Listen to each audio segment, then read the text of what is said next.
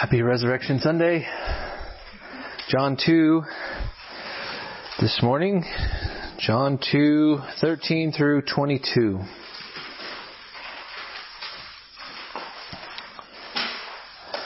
Now let's pray. Our Father, we would approach you.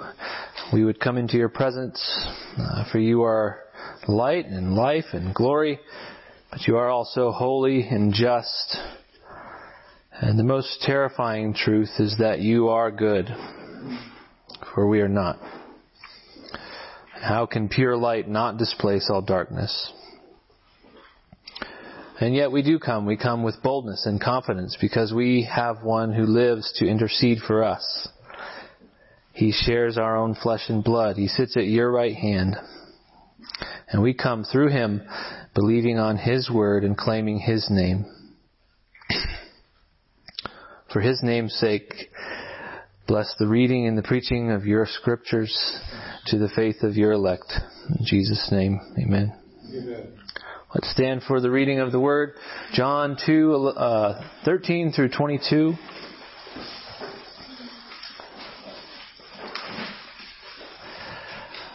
The Passover of the Jews was at hand, and Jesus went up to Jerusalem. In the temple he found those who were selling oxen and sheep and pigeons, and the money changers sitting there. And making a whip of cords, he drove them all out of the temple with the sheep and oxen. And he poured out the coins of the money changers and overturned their tables. And he told those who sold pigeons, Take these things away. Do not make my Father's house a house of trade. His disciples remembered that it was written, Zeal for your house will consume me. So the Jews said to him, What sign do you show us for doing these things? Jesus answered them, Destroy this temple, and in three days I will raise it up. The Jews then said, It has taken forty six years to build this temple, and you will raise it up in three days? But he was speaking about the temple of his body. When therefore he was raised from the dead, his disciples remembered that he said this, and they believed the scripture and the word that Jesus had spoken. Amen. This is God's word.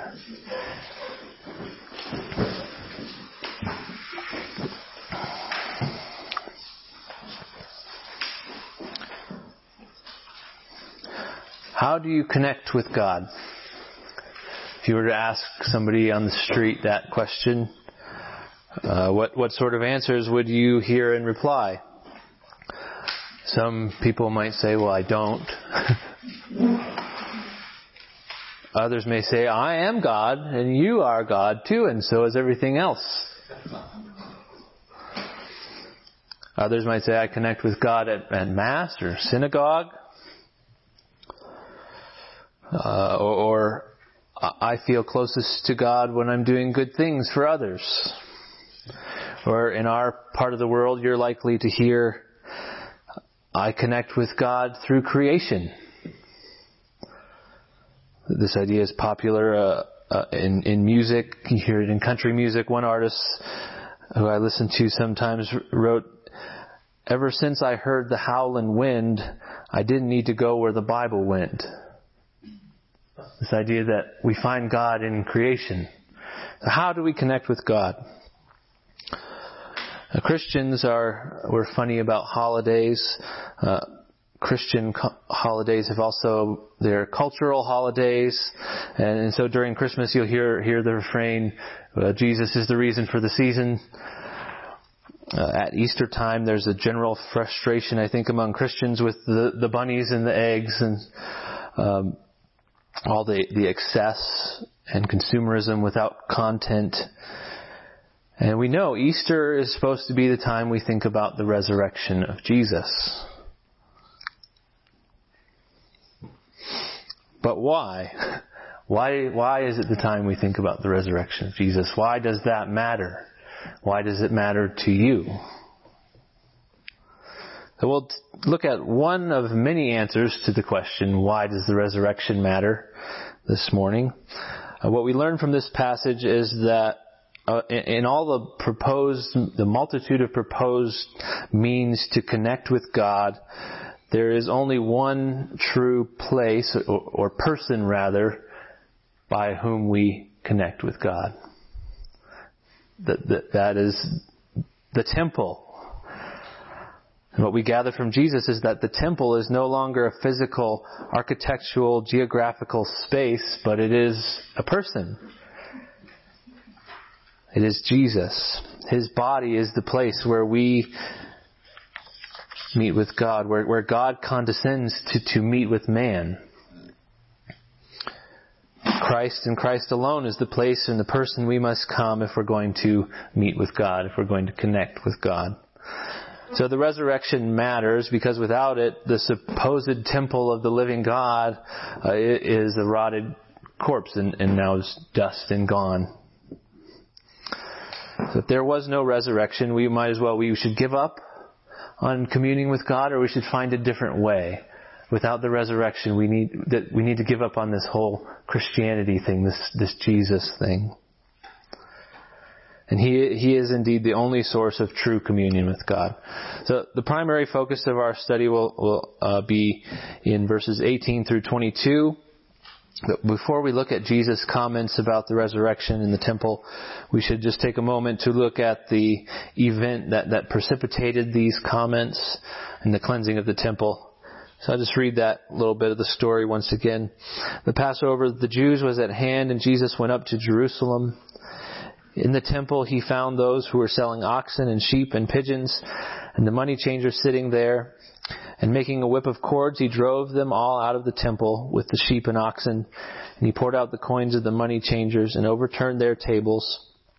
And he told those who sold pigeons, Take these things away and do not make my father's house a house of trade. His disciples remembered that it was written, Zeal for your father, for your house will consume me. Zeal for your house will consume me. It is a quote from Psalm 63, or 69 rather, 69 9. Uh, and the disciples saw in Jesus the same zeal that David had for the house of God, for the temple of the Lord. I have this image of Jesus calmly, like sitting on a rock, manufacturing a weapon, a whip. At some point, this, this is a premeditated thing. He, he thought about this. Galilee, it was lowland, and, and like Michael said, Passover was a, a time when people came from all over the place, and, and, especially the lowlands came up to Zion, to Jerusalem, to worship at Passover. So Jesus participated in this with his disciples. They went up to Jerusalem, um, to the temple. And, and the people, when they came, there was a temple tax of a half a shekel required, and they would bring their animals for their offerings. And, and of course, these animals had to be perfect, without blemish. There's actually an official qualified examiner of these animals. I think uh, Mum Mumche is the best, my best attempt at the pronunciation. This was a, man, a person's job so on the one hand, you can see the value of having animal markets in the area for this time, so travelers wouldn't have to bring their own animals um, from from who knows how far away. On the other hand, you could see how this could be abused, and perhaps a picky uh, or biased official. Uh, scorer of animals, sacrificial animals. Maybe his friend was the one selling the doves and the oxen and so we can see how the, these sort of pre-approved animals being sold in the courts of the temple would be convenient, but also would be a great way to take advantage of people. Also, the money changers, also, this is a practical thing. It served a pra- practical purpose.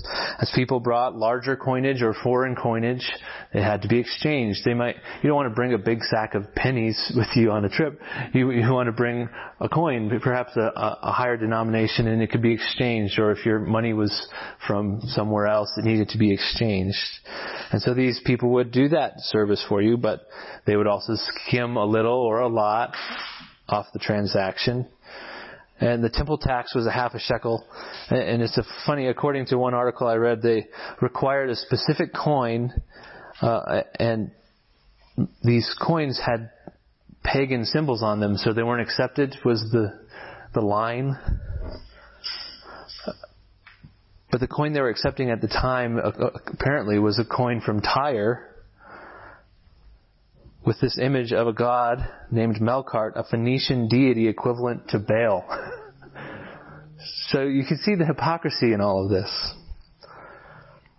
You can see why Jesus was angry.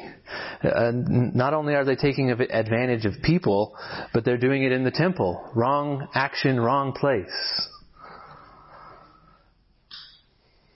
So he fashions this whip. He, he zealously and violently drives them out. Now, you care to guess who these people were that were in the temple setting up? In the historical literature, these booths in the temple were called the bazaars of Annas. Annas the high priest. One article quotes the historian Josephus saying, Annas was a great hoarder of money.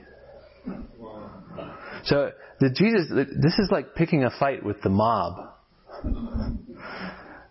It's no wonder that at Jesus' trial, these people bring this up again three years later. They remember this. He's the guy who came and disrupted their economy.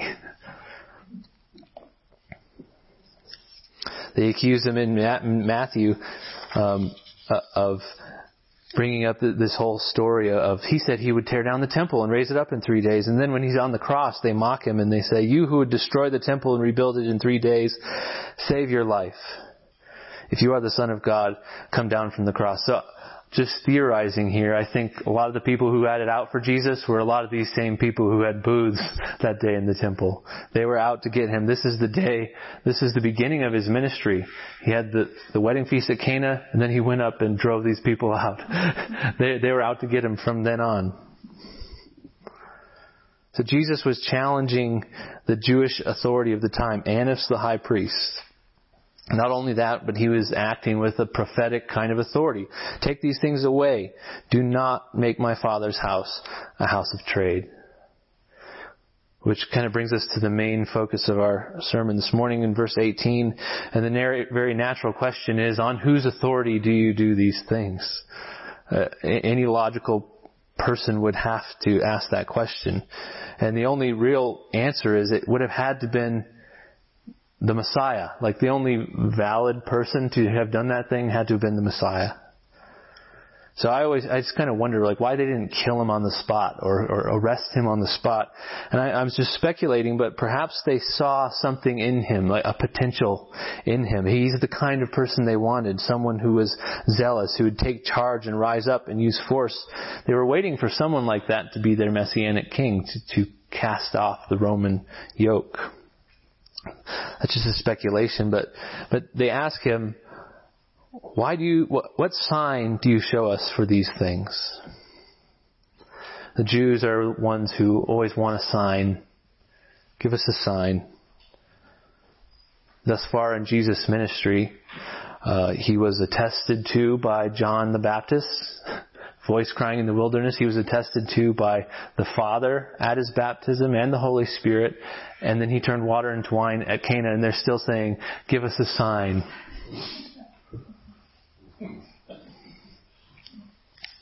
No matter how many signs he did, they were not satisfied enough to, to bend the knee to this one who had disrupted their enterprise.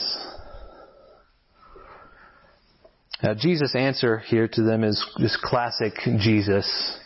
It's so precise and so full of meaning and yet so vague and confusing. It's cryptic. So verse 18, the Jews said to him, What sign do you show us for doing these things? Jesus answered them, Destroy this temple, and in three days I will raise it up. Now the response in verse 20, it has taken 46 years to build this temple, and you will raise it up in three days. Now this is Herod's temple, the second temple. Uh, throughout Old Testament history, God has met with man. He's communed with man. Before sin in the garden, he, he communed with man in the garden directly, which the garden itself, many point out, is the temple in itself of, of some shape or form.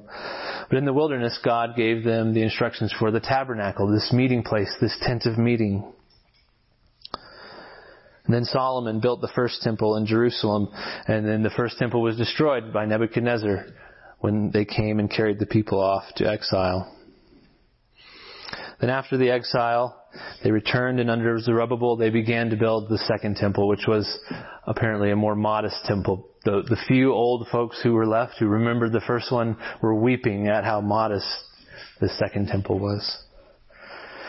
But in 20 BC, Herod began a massive overhaul and beautification project. Uh, and because it was interesting, because only priests could enter the temple, he hired a thousand priests to be masons and carpenters on this temple. So the the main part of the project was completed pretty quickly, but it, it was an ongoing thing for over 80 years.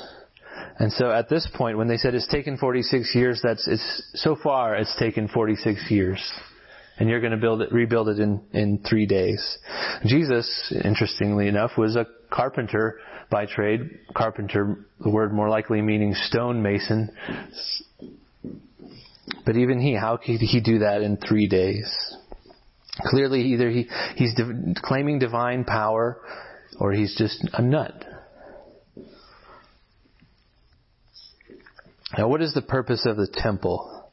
I thought of five sort of overlapping categories of the purpose of the temple. Uh, first of all, it's the place of the presence of God. Uh, the tabernacle was the place where the glory of God was made known to the people of God. It's the place of meeting, and likewise, the first temple was the house of God. It's not as though God could be contained in, in a building, but but He's when, the temple is visible and tangible and present, that's a sign that He is with His covenant people. His presence is being revealed. The second thing is it's a place of worship. The temple is a place of worship. The tabernacle and the temple were places of worship where the people of God came to worship the living God. And then thirdly, it, it's the place of assembly. It's the place where the, the church or the people of God came to assemble to worship the living God. Fourthly, it's a destination. This is this whole idea that we see at Passover. People come from all over the place to the temple to worship God. It's, we see these, these images in the Old Testament of even Gentiles streaming into Zion, streaming into Jerusalem. It's a destination. And then fifth, it's a place of mediation. The, the presence of God is mediated at the temple. You bring your worship and sacrifices for the priest to offer to God. And mediation is by God's grace. If we were to encounter God directly, we would be incinerated in an instant.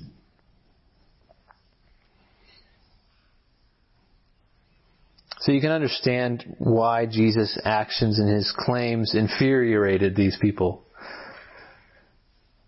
The, the temple was highly revered and esteemed in the first century.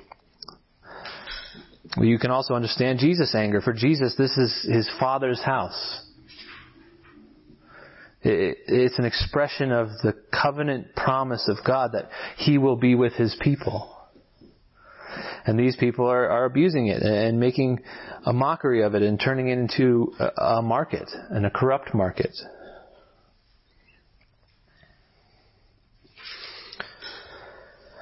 So if it is the Father's house, if it is the expression of, of God's covenant that He'll be with His people, why do we not have the temple anymore? Well, we do. We do. Jesus' response is, is essentially, I am the temple.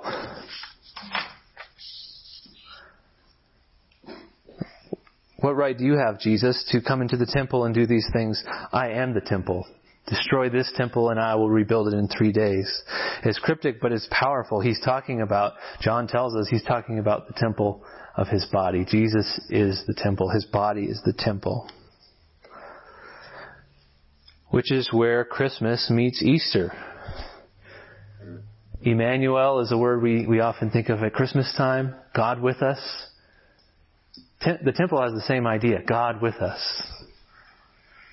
Emmanuel, Jesus is God with us. John 1:14, the word became flesh and dwelt, that is tabernacled among us. In Matthew 12, verse 6, he said, I tell you something greater than the temple is here. He's talking about himself. So the temple, the physical architectural temple is no more and Jesus is the temple. We no longer have any need for, for an architectural, geographically bound place to go to worship, to connect with God.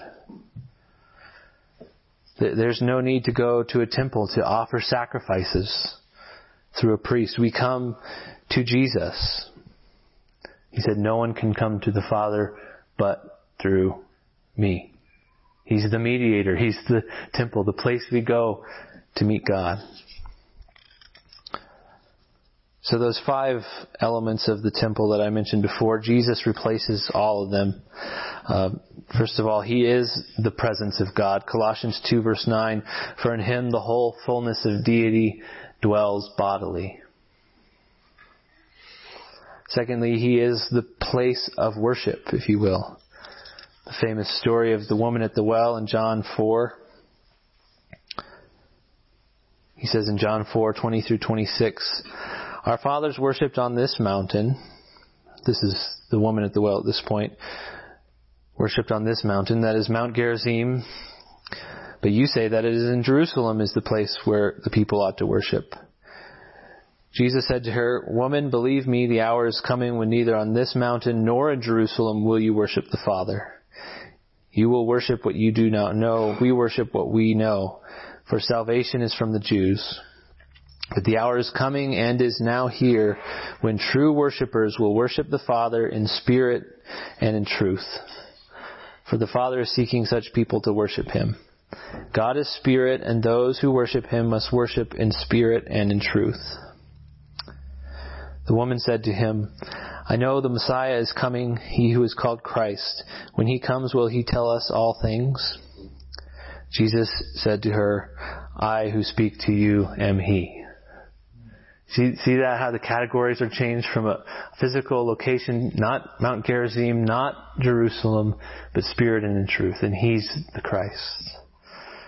Also, thirdly, he's the locus of the assembly. People before came to the temple, now we come to Jesus. John 6:37 All that the Father gives me will come to me, and whoever comes to me I will never cast out. He's been given as the head of the church. The Colossians says it, it nourishes and knits together the body. Fourthly, he is the destination. Again, we have that picture in the Old Testament and the prophets of people of the nations streaming into Zion, to, to Jerusalem, to the temple. And then Hebrews 12:22, but you have come to Mount Zion Already, if you believe in Christ, you have come to Mount Zion, to the city of the living God, the heavenly Jerusalem, to innumerable angels in festal gathering. And then fifth, as the temple was the, the mediation, the place of mediation, he is the mediator. 1 Timothy 2 5, for there is one God and there is one mediator between God and man, the man, Jesus Christ. So John, again, he says he was speaking about the temple of his body. The body of the Lord Jesus Christ is the temple of the living God. Have you ever wondered why we spend time each week reading the ancient creeds? That's it. They can at times feel a bit granular, perhaps. Perhaps at times we wonder, what's the point of reading words like this? Like, like, like the definition of Chalcedon. One and the same Christ, Son, Lord, only begotten, recognized in two natures, without confusion, without change, without division, without separation. The distinction of natures being in no way annulled by the union but rather the characteristics of each nature being preserved and coming together to form one person in substance. Not as part or separated into two persons, but one and the same Son, and only begotten God, the wor- word Lord Jesus Christ. Uh, um, you have to pay attention to that. it feels a bit granular, and sometimes we wonder why. How is that worship? Uh, um, uh, some think I don't need to get into the nitty gritty details. I just love Jesus, and that He'll take care of the rest. But there's a reason why our forefathers were so careful about defining what the Bible says about the nature of Jesus. And it's essential to our worship. In short, if Jesus was not a man, there's no temple. If Jesus was not God, there is no temple. If Jesus is not fully God and fully man, there's no true worship of God. It's immensely practical. For one example, one heresy the early church dealt with was the sort of Gnostic idea of Docetism, which said that Jesus' body was not a real body. It was a phantom body.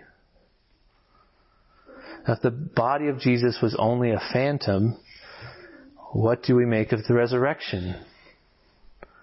What do we make of John's claim here that Jesus thinks his body is the temple of the living God?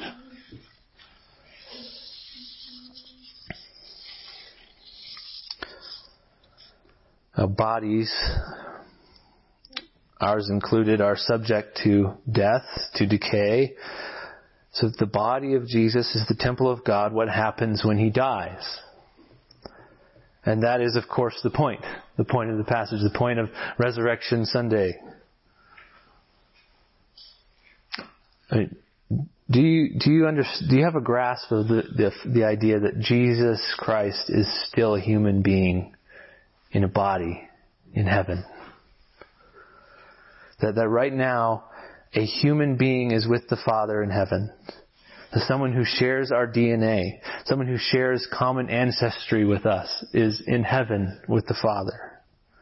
I, I reflect on that reality more and more, um, and, and, it's increasingly become a central feature of, of my practical theology or, or the truths by which I live my life for a bunch of reasons. But one most pertinent to this sermon is that he continues even now to be Emmanuel, to be God with us even as he's in heaven.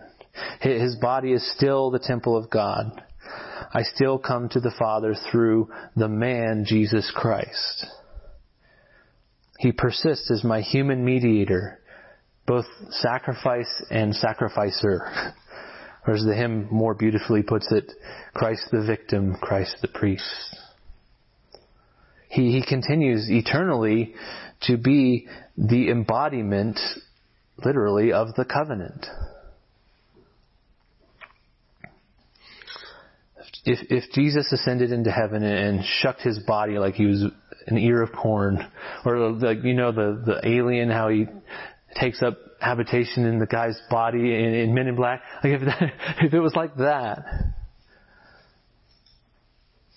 or worse, if he died and his body was rotting away in the grave, none of this ongoing work of Jesus, the mediator, would be true. It wouldn't be worth an ounce. Neither would the cross. Which is why Paul writes those famous words to the Corinthians church, Corinthian church in, in 1 Corinthians 15. But if there is no resurrection of the dead, then not even Christ has been raised.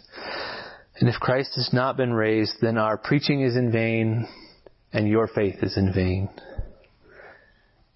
And we are found to be misrepresenting God because we testified about God that He raised Christ, whom He did not raise, if it is true that the dead are not raised. For if the dead are not raised, not even Christ has been raised. And if Christ has not been raised, your faith is futile, and you are still in your sins.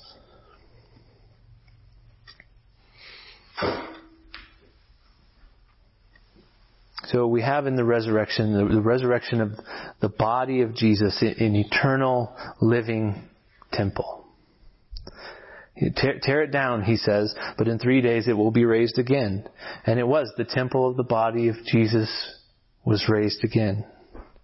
He submitted himself to the grave, and then he who has the authority to lay down his own life and take it up again raised the temple. He rebuilt the temple. He raised himself with the other members of the Trinity from the dead, he rebuilt the temple.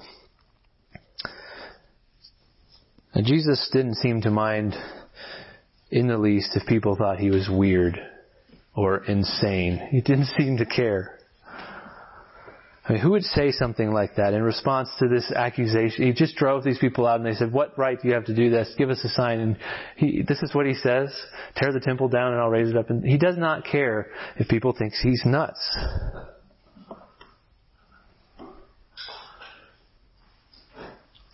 John said that even for the disciples, it finally clicked at the resurrection. Then they were able to put two and two together, even for them. Verse 22, when therefore he was raised from the dead, his disciples remembered that he said this, and they believed the scripture and the word that Jesus had spoken. it's interesting to me that, that John adds scripture here. They believed the scripture and the words that Jesus had said. This plan, the plan of God, that, that God would become man, that he would take on a human body, die, spend three days in the grave, and rise to be the new eternal living temple of God. That whole plan was not a spur of the moment plan. It's recorded in the Old Testament scriptures. And they bring it to mind at the resurrection, John says. We covered it actually last week in Acts when Peter quoted in his sermon from Psalm 16, Psalm 16 verse 10, For you will not abandon my soul to Sheol or let your Holy One see corruption. So the resurrection was foretold long before it ever happened. So I'd call us this morning, like the disciples, to believe, to believe the scriptures to believe the words that Jesus said. And not, not just to hear them, but to believe them, to take them to heart, to, to make them a part of our day to day. So that among all those temptations, among all those supposed alternate means to approach the living God, we'll only look to, to Jesus, the living temple, for access to God. I want to close with with Revelation 21 uh, 9 through 22 uh, a portion of that actually but beginning in Revelation 9 then came one of the seven angels who had seven bowls full of the seven last plagues and spoke to me saying come I will show you the bride the wife of the lamb and he carried me away in the Spirit to a great high mountain and showed me the holy city, Jerusalem, coming down out of heaven from God. Having the glory of God, its radiance like a most rare jewel, like a jasper, clear as crystal. Then verse 22, and I saw no temple in the city, for its temple is the Lord God Almighty and the Lamb. I want you to see the, the connection here in verse 9 and 10. I will show you the bride of the Lamb. Who's that? The church. What does he show him? The city, the New Jerusalem. One and the same. Just as Hebrews said, you've come to Zion, you've come to the city Jerusalem. We're in Christ, we're in the heavenly city. And the temple in that city is Jesus the Lamb. So how do we connect with God? We come to God through the one temple, the one mediator, the, the one resurrected body, the Lord Jesus Christ. Amen.